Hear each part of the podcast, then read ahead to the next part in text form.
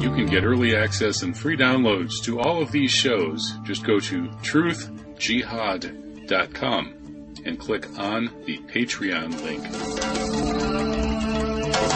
key thing is, don't be inhaling, don't be ingesting. Stay inside, don't drink or eat anything. These are important questions. I understand that. Highest moment the last 8 years.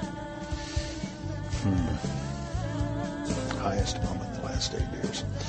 Well, I think the most important, the most compelling was 9/11 itself.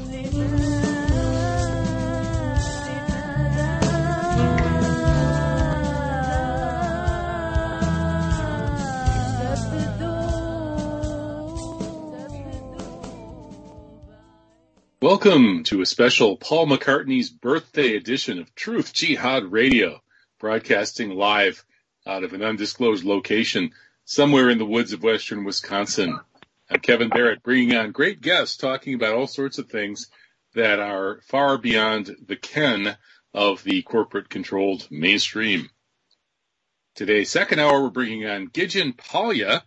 He's a science professor from Australia who says that Representative Ilhan Omar should be ashamed of herself for comparing Israel to Hamas. That is, it's a slur on Hamas. So we'll get into that argument in the second hour. First hour, a completely different argument. It's Paul McCartney's birthday, and Sir Paul McCartney, you are invited to call into this show. Just drop me an email at truthjihad@gmail.com and give me a number where we can call you, and you're welcome to argue on behalf of your own existence, because that is the issue here tonight. Is Paul McCartney, who is presumably celebrating his birthday somewhere other than here in the hills of western Wisconsin, really Paul McCartney, or is he Fall, a left-handed bass-playing imposter who replaced Paul? That is the thesis of a whole Paul is Dead movement, and one of the most illustrious voices of that movement is on, philosophy professor James Fetzer, along with another philosophy professor, Sterling Harwood, who's actually written a book on this. It's called The Greatest Mystery of the Beatles, Critical Thinking on Paul is Dead and the Skeptical 60s. So let's get into the discussion of Paul is Dead. Hey, welcome, Jim Fetzer and Sterling Harwood. Hey, Jim, how's it going? Oh, delighted to be with you, Kevin. I thought it was ironic. Dick Cheney was saying the highlight of his last 8 years was 9/11, since he and Bush were elected to initiate, to bring in 9/11 to benefit the Israelis. I mean, it's just outrageous. He makes such a statement. He's so bragging about it. He's bragging about it. It was exactly the highest moment. That's right. Oh, yeah, can't make this stuff up. And hey, Sterling, how you doing? I'm doing just fine, Kevin. Thank you for the warm introductions. Good to be on your show again. Yeah, good to have you both back. I've actually discussed this issue with both of you in the past, but never together. So this is the dueling philosophy professors. Fascinating concept, and it just popped into my head today when you sent out that email, Sterling, pointing out that it was Paul McCartney's birthday, that, hey, this would be a great day to do this, and suddenly an opening opened up, and so I think it's by Allah that we're talking about Paul. He's 79 years young today, which means he's entering his 80th year, if it's the same guy. If it's the same guy, and that is the question. And so let's start with Jim, because Jim, you argue for the strong version of this thesis that the current alleged Paul is really Fall. So just so we know what we're debating, maybe don't worry about the evidence. Just tell us what you think most likely happened. Can you summarize that? Well, heretofore, I thought that Paul McCartney had died in an automobile accident on 9/11 after he and John had an argument at the studio. He got on a ride, and it was raining, that he picked up a young woman who was so enthralled to discover herself in a vehicle with Paul McCartney. She threw her arms around him. Paul ran a light, was hit by a truck. She got out, but he was pinned in the car, which caught fire and burned to death. But since I have done more research now with Richard Balducci, who has a brilliant book about it, I am convinced that Paul McCartney was actually murdered on instructions of the Vatican, because John had declared that the Beatles were more popular than Jesus. Well, why didn't they kill John? because they wanted John to suffer. I seen his dear friend savagely murdered with a silver hammer, and the instrument appears to have been an MI5 agent by the name of Maxwell Knight, who was responsible for the death using the hammer. It's a stunning story. Wait a minute, he killed him with a silver hammer? Yes. Oh, no. I hadn't heard that one before. Wow. Oh, I know. And until, you know, I did this recent program with Richard Balducci, neither had I, but I'm convinced he's got it right. It's a truly fascinating development. He has a book about it, by the way, entitled, let me find it, The Dark Occult, How Their Rituals Rule the World. That Paul was targeted to make John suffer, that his suffering and repentance be the greater. It wasn't midnight, but Maxwell Knight used a silver hammer from the Vatican's own archives. He was killed, therefore, using Maxwell's silver hammer at 5 a.m. on 9/11/1966. It's a stunning story. The hammer was an archive in the Vatican vaults known as a war hammer. It has many aspects to it. It actually has 3 different blades. It's stunning stuff, Kevin, but those are the basics. I believe that Sterling and I both agree that there are many figures out there who are clearly not Paul McCartney. Some of them are obvious fakes. There was one in Norway who was performing who really looked nothing like Paul, but who was making big bucks because others were naive enough to think that perhaps he was. Others raised disturbing questions about their identity. I've done shows in the past with Claire Kuhn and Tina Foster, and delighted today to be joined with Sterling. When you look at the faces, though, and the comparisons of Paul and Paul, it's pretty obvious when you take a closer look. They're not the same, and, of course, the Beatles manager, Brian Epstein, in October declared that the Beatles were no longer going to go on tour, which is absurd on many, many counts. You're talking musicians. About 1966. Yes, October of 1966, that he declared the Beatles would no longer go on tour, which is absurd on multiple counts. Number one, wait, before we get into the evidence, okay, you've kind of laid out your scenario.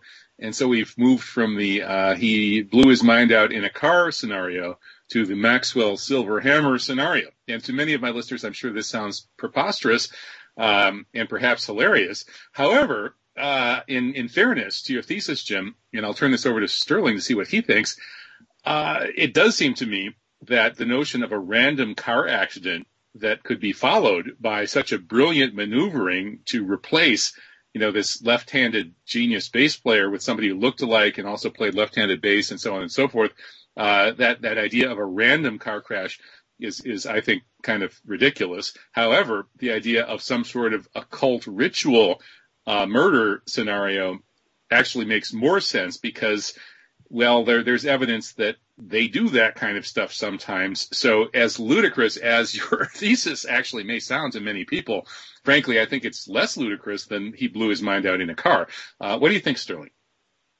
I think both of you are right that murder is more likely than a road accident because with a road accident, you've got insurance. I'm sure by 1966, the wise guys at EMI realized that they had an insurable property, and they probably insured it, and he was traveling a lot, so they probably insured the man's life and for probably millions of pounds.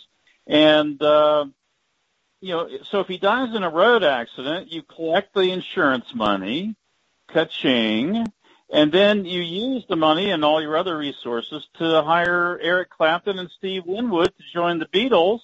You still have a hell of a band. You've got sympathy sales going through the roof like they did with Michael Jackson when he passed away suddenly. And you've got the insurance money, and you've got the goodwill of the people, and you don't have any criminal liability for exactly on some kind of phony show. So, and for breaking contracts and stuff by replacement. So I think you're right that murder is more likely. The Vatican, you asked why didn't the Pope kill John Lennon? Maybe he did. John Lennon was murdered. That one's clear. And he got the 4 hollow point bullets in the back. That'll do it pretty much every time. I don't recommend trying that one at home. So, but the guy who killed him, looks like it might have been, a Protestant, not a Catholic, a Southern, a Protestant, Mark David Chapman. But some people question even that. They think Stephen King, had some sort of strange dialogue with Mark David Chapman and made some sort of confession in one of the letters. There's a guy running around in a van in Santa Cruz who's got a website now who argues that Stephen King is the real murderer. I doubt that very much, but no doubt Chapman is just as much a patsy in relation to John Lennon as Sirhan in relation to Bobby. It appears to be the doorman, Padilla, who shot John Lennon. Chapman was just another prop in one more of these endless scenarios of assassination blamed on fall guys, which came to its apotheosis with Lee Harvey Oswald, who actually was standing in the doorway of the book depository when the JFK motorcade passed by. I and Ole Domegard have identified 8 different shooters, i.e. 6 of them by name, rank, and serial number, where they were located, the shots they fired, the effects they had. Ole has identified a 7th, with which I agree. There's an 8th who turns out to have been on the South Knoll behind a single tree where you wouldn't think possible to be a gunman there, but I've seen photographs in the possession of 2 different JFK experts of him standing with his rifle, different photographs, same guy, same location. Okay, well I think we're all in agreement about the JFK and RFK assassinations being coups. Yeah. But I don't know if we're fully in agreement about the Paul is dead thing, which is the topic on Paul's birthday tonight. I'm not convinced of this one, and I guess, Sterling, you're not really either, judging from your book. There was a lot of evidence. That's right. There was a lot of evidence early on that Jim actually got me into this seriously. Of course, I had heard about it back in 1969 when the Beatles released the Abbey Road album, and then people started finding all these clues. Actually, the first time it was mentioned that Paul may have died in an auto accident was in the 1967, I think it was February issue of the Beatles Monthly magazine, where they denied the rumor that Paul had died in a car accident. So, don't believe anything, Kevin and Jim, until it's denied 3 times in the press. And so if they start denying it, then that to me is kind of evidence that there's something to it, because it's serious enough for them to deny. But so I had heard about it, but then Jim actually wanted me to write an article for a chapter in a book called And I Suppose We Didn't Go to the Moon Either. And I was happy to do that for Jim. So he got me down this road, and as I looked more into it, what convinced me initially was that Paul McCartney has green eyes, light green eyes, in the Fool on the Hill video part of the movie Magical Mystery Tour, which came out on December 24th, 1967. So that would have been after the supposed death. And everybody, if you read all the news, from when the Beatles hit the fan in February 1964, everybody was saying how Paul had beautiful, big brown puppy dog eyes. But how is he having light eyes, green eyes, in 1967? And that was before color contact lenses really came on the scene in the 70s, and he would have had no real reason to wear contact. He did wear glasses in the studio sometimes, but I don't see that he would have had any reason to wear color contacts when they were filming it. So that really got me thinking. Well, I guess he did die, because I found an article. I think it was in the New York Times, or actually Wall Street Journal, that it's very, very rare for your eye color to change after the first few months of your life, and I know I have a couple of cousins who had the blue eyes originally and then it changed to green or brown, and I had blue eyes when I was born, and my grandmother said, well, his eyes are going to change too. But, you know, they never did. So I guess I'm the same me then. I'm not an imposter for myself. You haven't been replaced yet. Okay, and so we're talking about visual evidence here. So, and not visual evidence of you, Sterling, or you, Jim, but rather of Paul and Fall. And so before we go further, do either or both of you know of a website where people could go to look at pictures of these things? Because as we talk about this, it's one thing to talk about eye color or talk about ear shape and things like that, or say you can say, as you just said, Jim, that there are obvious differences that anybody can see that these aren't the same two people. Well, where's a good website that lines up all of this photo evidence? All right. Oh, well, go ahead, Jim. Sterling mentions the book, which begins with sections about moon landing and how we know we didn't go, but then turns to Paul versus Fall. They're very excellent chapters there, including one by Sterling. Then on the first Saddam Hussein, because the guy who was put on trial. Well, wait, Jim, Jim, I'm sorry, but the question was actually from a listener, Danny, who chatted us, and he would like to actually be able to look at this stuff now while we're talking. Is there anything online? Yes.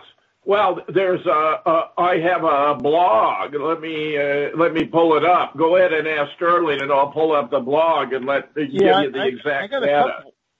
I got a couple of recommendations. One is just plain old Amazon.com, and look up a book called The Beatles from A to Z. You know, Z is how the British pronounce Z, the letter Z. So The Beatles A to Z, and that's by Peter Asher.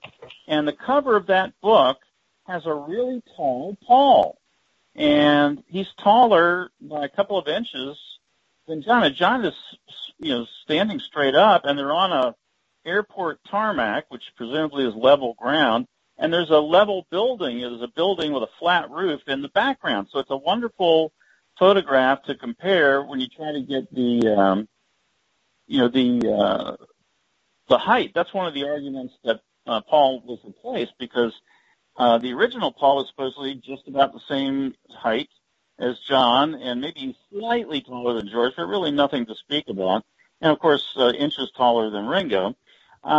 But then there was an appearance that Paul made on The Tonight Show with Johnny Carson. You can go on YouTube and find that.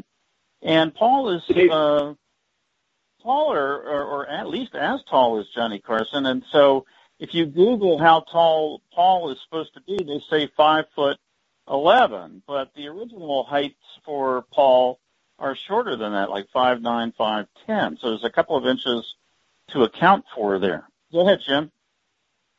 Oh, I just want to add, actually, and this will resonate with Kevin. He and I had a debate about an article published, and of course he disputed, which I argued was a convenient way to achieve plausible deniability. Why Ringo's confession, "We replaced Paul," appears to be authentic is on my blog at jamesfetzer.org.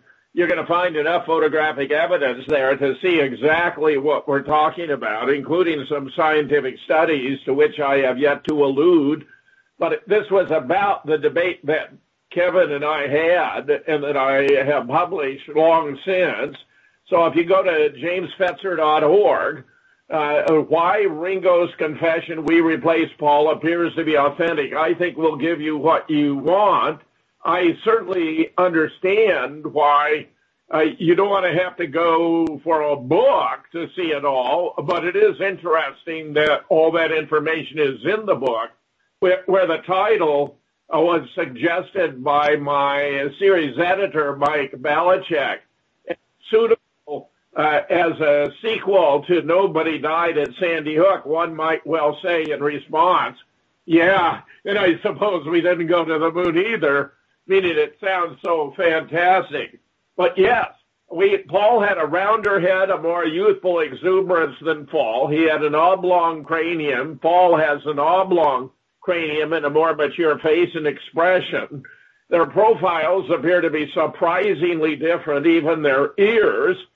We have photographs of both of them with Jane Asher, to whom Paul was engaged. They're about the same height, but Paul towers over her by 4 inches. I'm creating, by the way, a video version of our show tonight that I'll be putting up so everyone can see exactly all the images to which I refer here and now.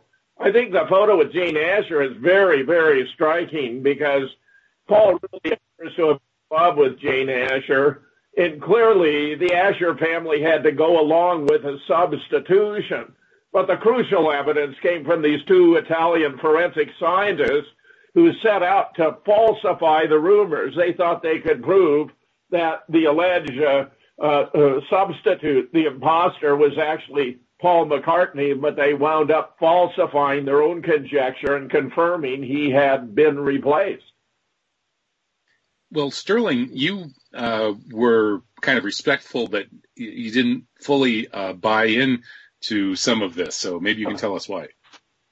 Well, yeah, I started out down the road thinking that you don't change eye color, and so I was formerly in the camp where Jim is now. But and there's also voice prints were done by a professor Truby of the University of Miami, and he claimed that the voice prints before 1966 were different than the voice prints after 1960. And by the way, Sterling, I'm sorry, speaking of voice prints, your voice print is going in and out. I don't know if you holding your cell phone at the same distance? Okay, I'm not on speaker, but can you hear me a little better now? Yeah, that sounds better. Okay, sorry about that. But I was saying there's this Professor Truby, I think it's Mark Truby, and I mentioned him in my book, and he's from the University of Miami, and he did voice print analysis before and after 1966, and he found discrepancies. But the problem I have with that and the Italian scientific studies is that they've never been replicated, and that's crucial in science, as Jim Fetzer can tell you better than I am. Philosophy of science is his area of expertise, whereas I just kind of dabble in it professionally.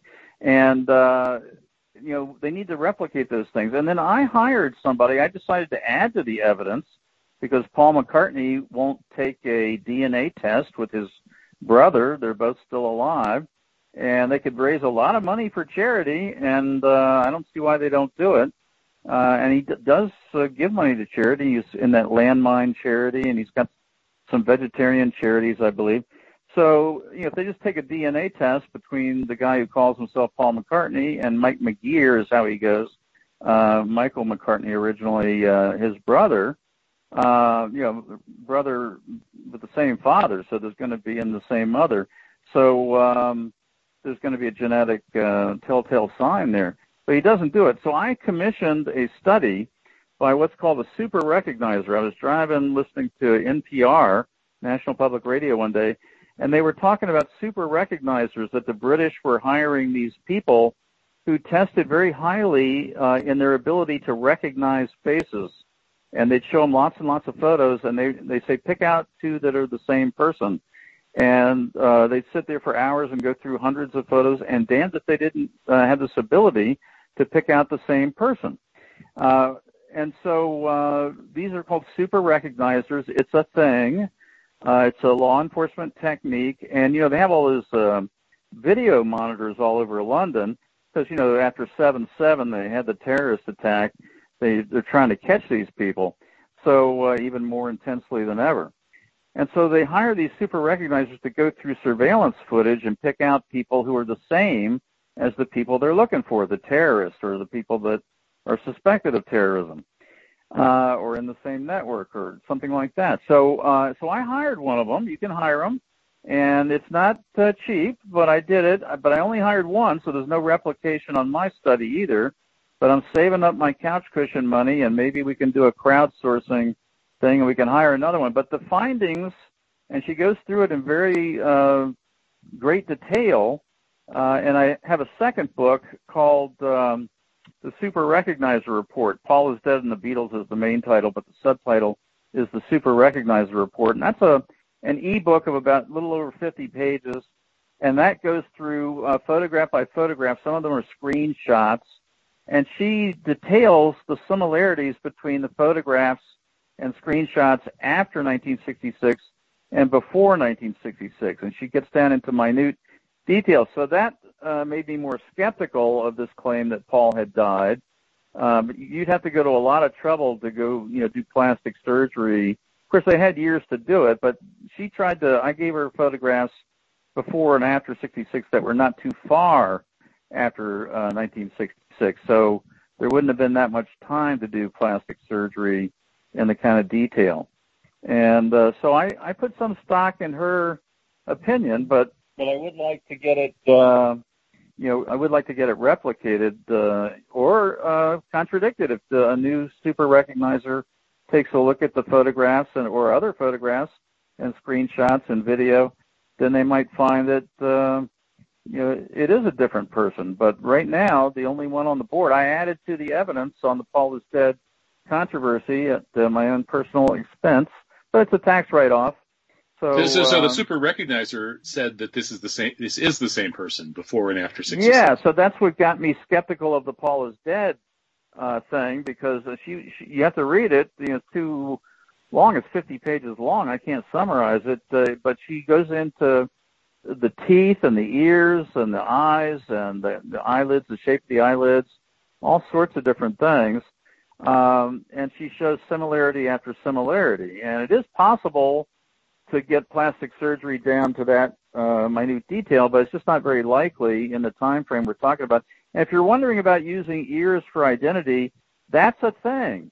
The CIA, and before that the OSS, Office of Strategic Services, the forerunner of the CIA, they used the shape of ears to try to figure out whether a person in a photograph was Ho Chi Minh or not. I have a book from 1968 that talks about the CIA, or actually it was the OSS, that was using photographs of ears of people trying to track down Ho Chi Minh. And so it's a thing that people actually use the shape of the ear, and you'd think it'd be easy to change the shape of the ear, given that it's all cartilage, it's not bone on the outside.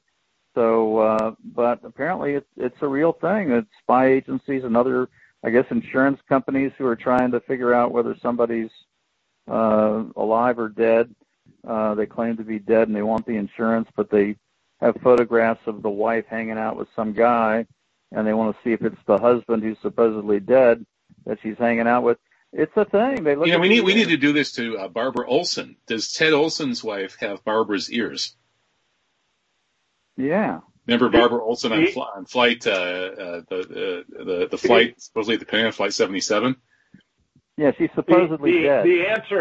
The answer is going to be yes, that they're the same ears. It appears that Barbara went to Europe, where she was actually arrested on the border of Austria and Switzerland, I think, for some financial impropriety, had cosmetic surgery, returned as Lady Booth to remarry her husband, Ted. It's quite a blatant scam. But Kevin, ask yourself, how could a super recognizer, and forgive my skepticism, nor a 4-inch difference in height that I've already observed when they're both with Jane Asher, fall towers over Jane. Paul and Jane were the same height.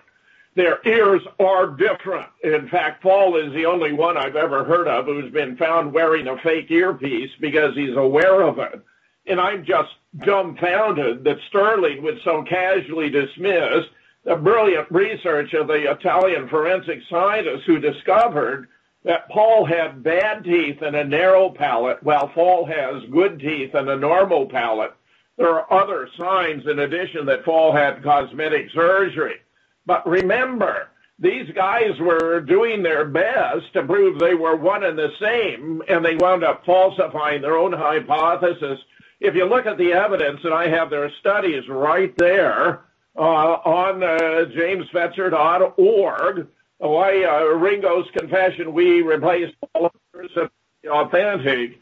You can see the photographs. Actually, unless you're claiming these photographs aren't of the same guys, you replicate them every time you look at them. I think Sterling has a misunderstanding about the nature of replication. Of course, you could go and do a tooth mold, I suppose, of the present Paul if he would allow it. But look. If he won't even allow DNA to be done, it's obvious the reason why they're not going to match. They're going to show they aren't siblings because Paul is not Paul, who was, in fact, the brother who of the band who still exists, that would not compute. I mean, it's obvious. I can't believe how Sterling can express his skepticism at the hypothesis of different people when it's been proven on a half a dozen or more basic fundamental parameters of features that are not amenable to change. Well, let's talk about the replication issue, Sterling. I think what you meant, Sterling, was that you have a team of expert or a couple of experts who published that thing in Wired magazine in its Italian edition, doing this forensic evidence overview of why the two Paul McCartneys pre and post 1966 couldn't be the same. So we have those experts who say that. So that's one. Two supposed experts who have said this, but we haven't had any other experts look at that work and say that it's correct. And then your super recognizer should be peer reviewed by other experts. And those two experts were not one replicating the other. They were working together as a team. And it is more sensational. You'll probably sell more magazines. And they later put out a book. You're going to sell more magazines and books if you argue that Sir Paul McCartney is a phony than you are if you say Paul McCartney is the real deal.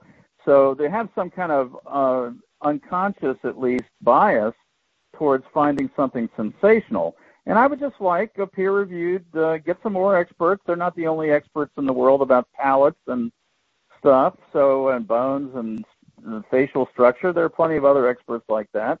And let's get a couple more in there, and then I'll be more condensed. I don't dismiss that evidence. I just think it's not conclusive because it hasn't been replicated. And the same thing with Truby. I take that seriously too on these voice prints, but it hasn't been replicated. And that should be. That's the next step I may hire somebody to do. There's spoken word albums before and after 1966 for Paul McCartney.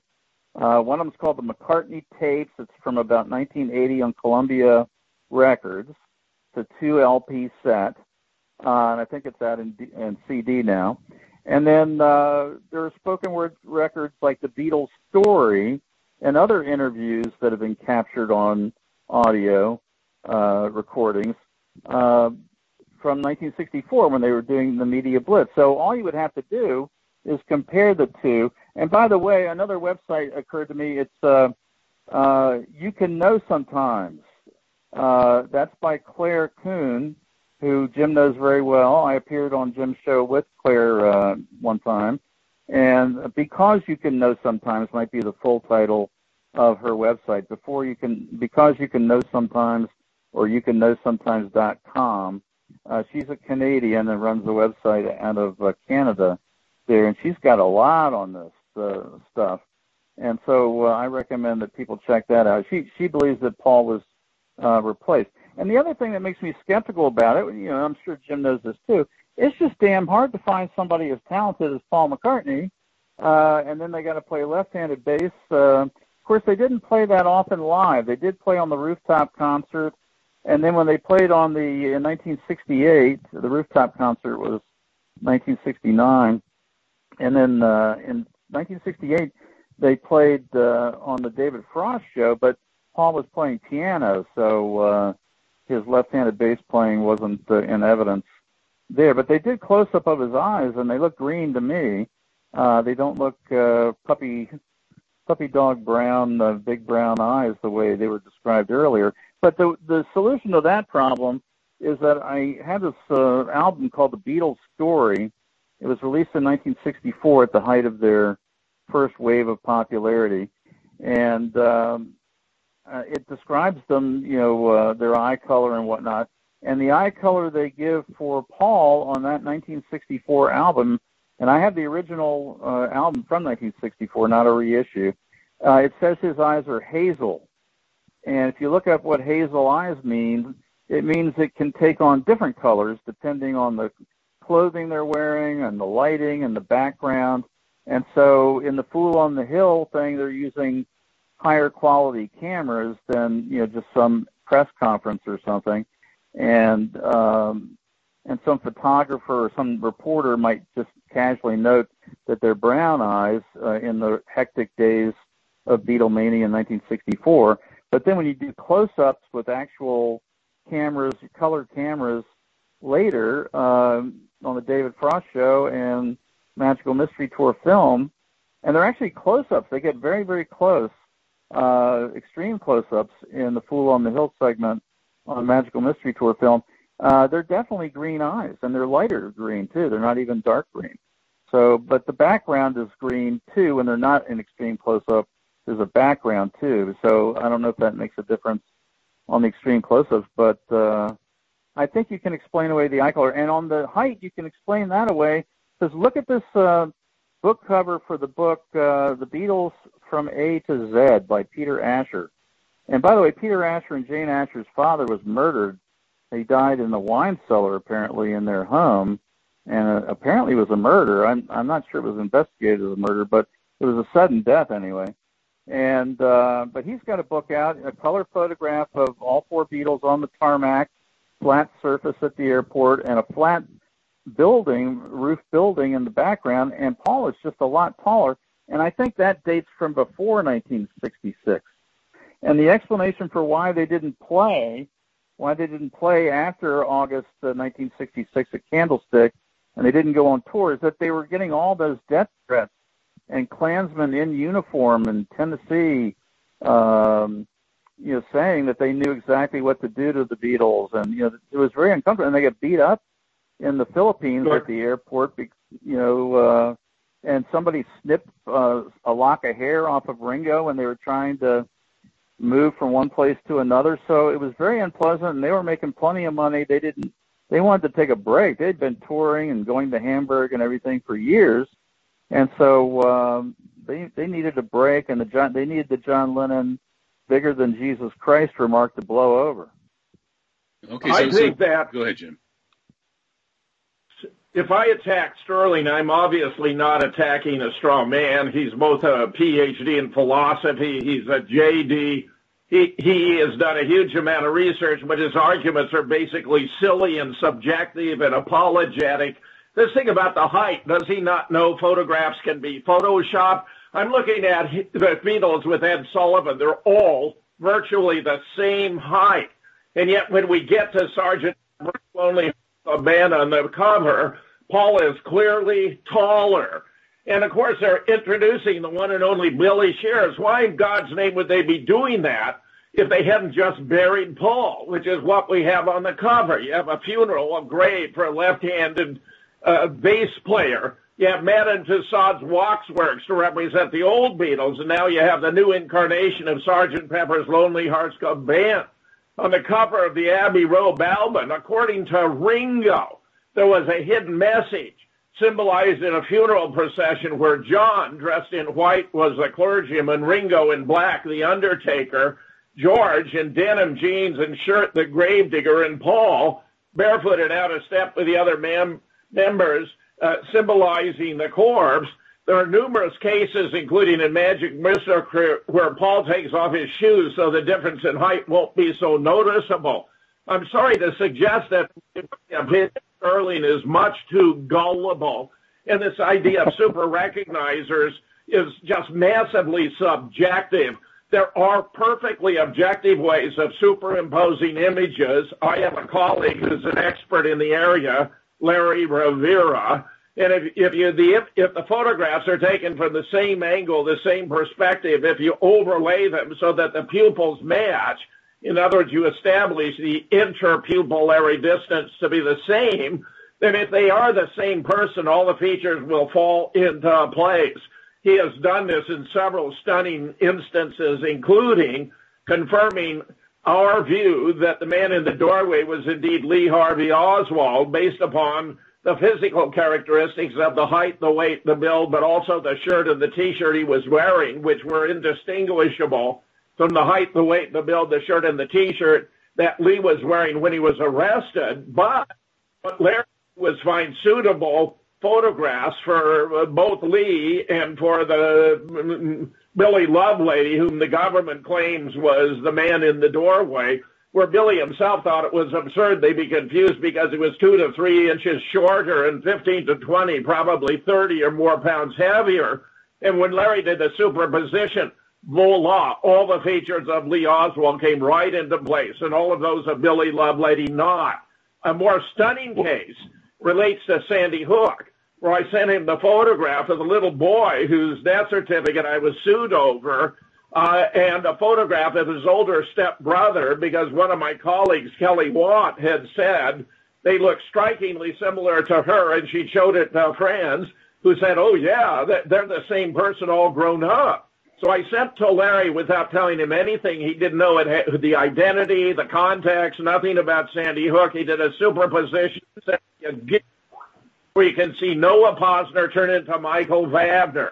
It's the same nose, the same eyes, the same eyebrows, the same mouth, the same shape of skull, same ears. It's absolutely stunning. So how they faked a lot of the kids, not all, using photographs of older kids when they were younger. Mona Alexis Presley has done great work on this, on Las Vegas and other cases, has also found reason to believe in some cases that Sandy Hook parents use photographs of themselves as children to be the deceased kids at Sandy Hook. And, of course, they benefited immensely financially. Something you're missing about stopping to do the tours, they're huge money-making propositions. Having all those screaming teenagers turned out en masse at these huge arenas was a vast moneymaker. Sterling, it seems to me, finds it very convenient to talk about reasons why they stopped touring, but I think, frankly, they're ludicrous. We had, by the way, an interesting interval where it looked as though the caretaker of Paul's childhood home looked a lot like Paul. He does look a lot like Paul in certain of these photographs, but he's not Paul. And it's also very clear, and I can't believe how Sterling would continue to deny it, that Paul is obviously not Paul. When they have different teeth and different palates, different shape and size of skulls and different heights, how could they possibly be the same guy? I'm sorry to say, I think Sterling's position here is completely indefensible. Well, sorry. I don't think it's that indefensible, Jim, in that I have the same issue. When I look at these pictures, I'm not a super recognizer, but I can't see these things that you see in these pictures on the various cases. So I would like to see experts redo what the Wired magazine guys did. Sterling, I guess you... Yeah, go ahead. Yeah, can I defend it? Yeah, go ahead. Here's the defense. The two photographs of Jane Asher and Paul McCartney, they're cut off. You can't see the feet and part of the leg. You can't see them. And on the Sgt. Pepper album cover, you can't see the feet of the tall Paul. If you go to the Decca audition photos, Paul is in the back on the right, and he's taller than the other ones. And that was January 1st, 1962. And those photos have been around for years. They haven't been Photoshop, you'd be able to tell if they had been Photoshopped because the originals are still around. And if you look at that photograph, and, you know, it could be Photoshopped, but if you get more and more of these things, it just makes it less likely that they've gone to the trouble of Photoshopping all these things.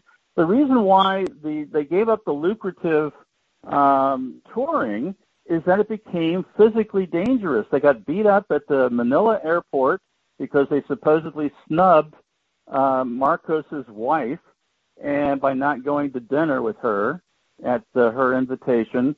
And then Ringo got snipped. Somebody took out a pair of scissors and snipped off part of his hair as they were running.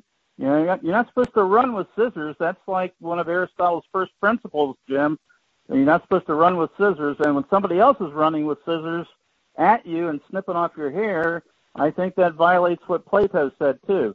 So it was physically dangerous. The Jesus remark that they were bigger than Jesus had Klansmen and all sorts of nuts, and Mark David Chapman seems to have caught up with him. He didn't like that remark, and he put 4 hollow-point bullets right into John Lennon's back, or if it was the doorman, who knows what his motivation was. Maybe he was with the Vatican. But, you know, it was physically dangerous for these people. So they've been touring for years in a very exhausting schedule all around the world, in Hamburg, Germany, and Holland, and all sorts of Australia and Japan, live at Budokan. So they needed a break anyway, and they were making plenty of money with songwriting royalties, at least John and Paul were. And so they decided to take a break. And then when Epstein died, they never really got it back together. financially, you know, not even with Alan Klein did they really get it back together. So, but they made a few appearances live, and it's just, you know, how are they going to come up with a songwriter to replace Paul McCartney, who's anywhere near that good? The guy was a genius. I mean, if you listen to those last songs that he wrote, like Here, There, and Everywhere and For No One, I mean, those are just absolute classics, and they weren't even singles or anything, but they're just absolutely marvelous songs.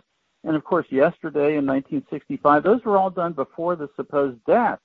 And then how are you going to replace somebody like that who can write Mother Nature's Son or, you know, Helter Skelter or all these other, for, you know, Let It Be and The Long and Winding Road? How are you going to get somebody like that? They're not, they don't grow on trees.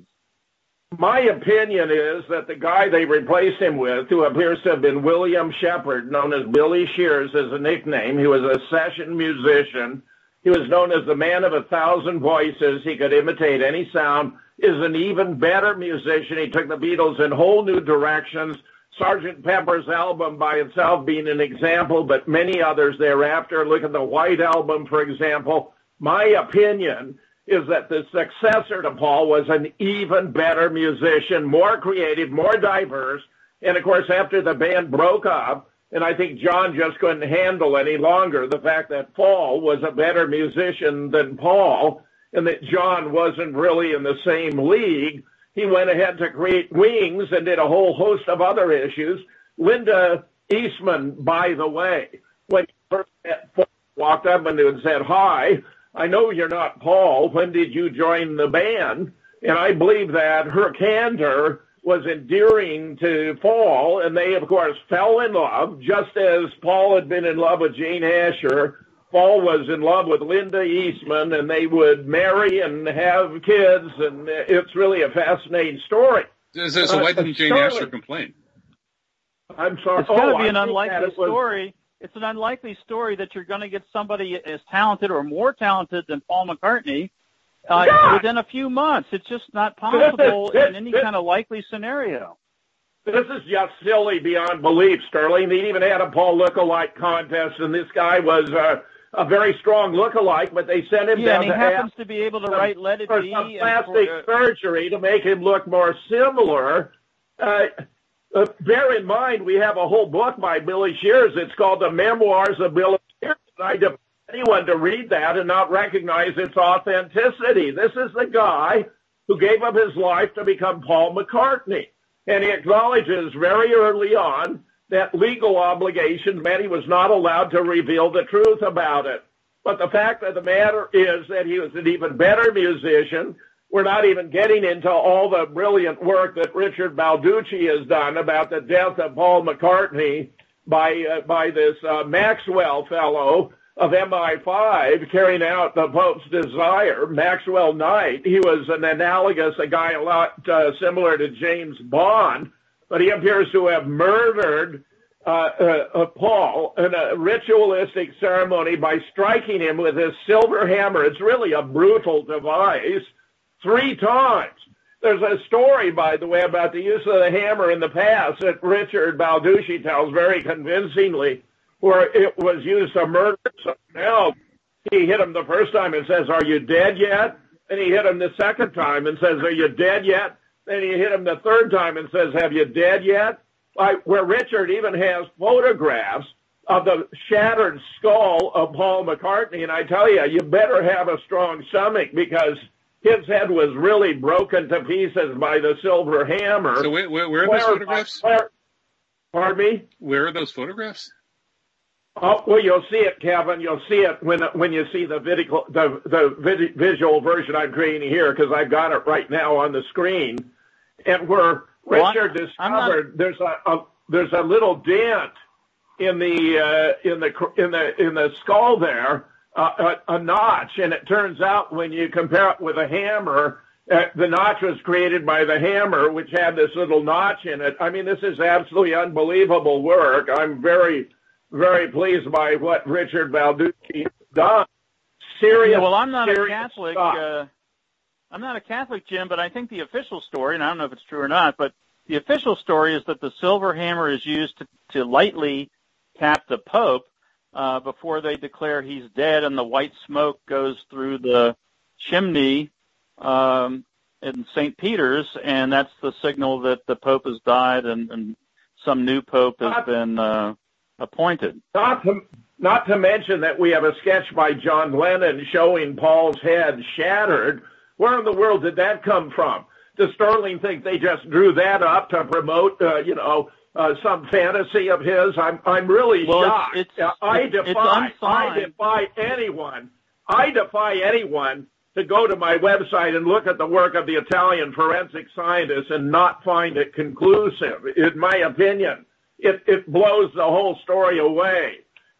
Richard Balducci has a book entitled The Dark Occult, How the Rituals Ruled Our World. I think he has done the definitive work on the death of Paul McCartney. Yeah, the drawing, Jim, is not signed by John Lennon.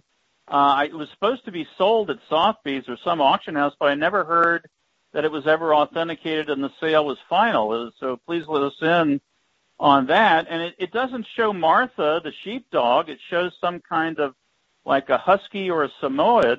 And it's just a slab, and the guy has some kind of dunce cap or crack in his skull with something oozing out, but he's standing up, so it's a little weird for him to have stuff coming up out of his head against gravity. So it's highly subjective. You get after me for subjectivity, but that's a highly subjective thing. It's just a drawing. It's unsigned. It's unauthenticated by Sotheby's or anybody that I'm aware of. Claire Kuhn certainly plays that up and relies on that heavily. But I think that's too flimsy. I think it's much more likely. It's an unlikely story that you're going to find somebody who can write "Let It Be" in a few months, or somebody who could write some of the Sgt. Pepper songs. Although Mal Evans wrote some of those songs. Let me just make an obvious philosophical point: things that are actual implies they're possible. It actually did happen. They're not the same. Well, now you're begging the question at issue, Jim. You're begging the question. It was so talented. And your arguments are just sophistry. Well, you're just characterizing my arguments. You're not rebutting my arguments. Look, you're begging the question at issue. The question at issue is whether it is actual. You're assuming it's actual, but that's the question. The point is you're just characterizing. You're not actually rebutting. The scientific evidence, these are two different people. It follows that he had the ability to replicate. You have to replicate scientific evidence. Look at the teeth. Look, this guy won't even let his DNA be tested against his brother, Sterling. Well, I agree. That is suspicious. He might like the mystique. Maybe he likes the mystique. I don't know why he's not doing that. You're excusing. I agree. It is suspicious. It is highly suspicious. Your approach is methodologically flawed in a fundamental way. You're looking for all the confirmations. You should be looking for all the falsifications. As a great British philosopher, Sir Karl Popper taught us all, if you want to test whether a theory or hypothesis is true, try to falsify it. If you're unable to falsify it, then maybe it's true. But I got the super recognizer. That's a start. The idea that the same guy has been falsified repeatedly again and again and again. You know, in Japan, always around. The photographs you're relying on don't show the feet, and the people have not been able to replicate it with Truby. I take that evidence seriously. I don't dismiss it, but it hasn't been replicated. They're the same height, then you're resorting to a level of juvenility that I wouldn't expect. Someone stars, like you. Big stars who are millionaires and billionaires, they often will wear lifts and they'll wear boots that make them look taller. That's been known to happen over and over again. So don't be naive that he can't be wearing boots or lifts. You are. So you can fluff your hair. All approximately the same height. There's a study about evidence showing we're about the same height, Sterling. I find some of your arguments are simply. Well, why don't you look at the Decca? Look at the Decca sessions and look at the Decca sessions. And Paul is taller. Paul is taller in the Decca session. Black and white photographs. He's over on the right. He's in the back. Because he's in the back, he should appear smaller, but he appears taller. In the Decca session, January 1st, 1962, black and white studio photographs. There are two of them in which he appears clearly taller than John and the others. This is just ludicrous because there's such a mountain of evidence that disproves what you're claiming here, Sterling. Well, there's a mountain of evidence that includes pictures with no feet. With Ed Sullivan, they're almost exactly the same height, John, George, and Paul. Ringo slightly shorter. Well, I'll look at Ed Sullivan. It's been a while, but I'll bet you they don't show the feet. Okay, well, I think we've just about hit the end of the show, guys. We have three minutes. Actually, no, we have 3 seconds about because we're at the point where the bumper music should be playing. Bye. So thank you so much. Thank you. Both two conflicting expert opinions on this burning question on Paul McCartney's birthday. Is it really Paul or is it Fall? Jim Fetzer and Sterling Harwood. Thank you both. Kevin Barrett here, Truth Jihad Radio. Truthjihad.com is the website. Back in the next hour with Gideon Polya.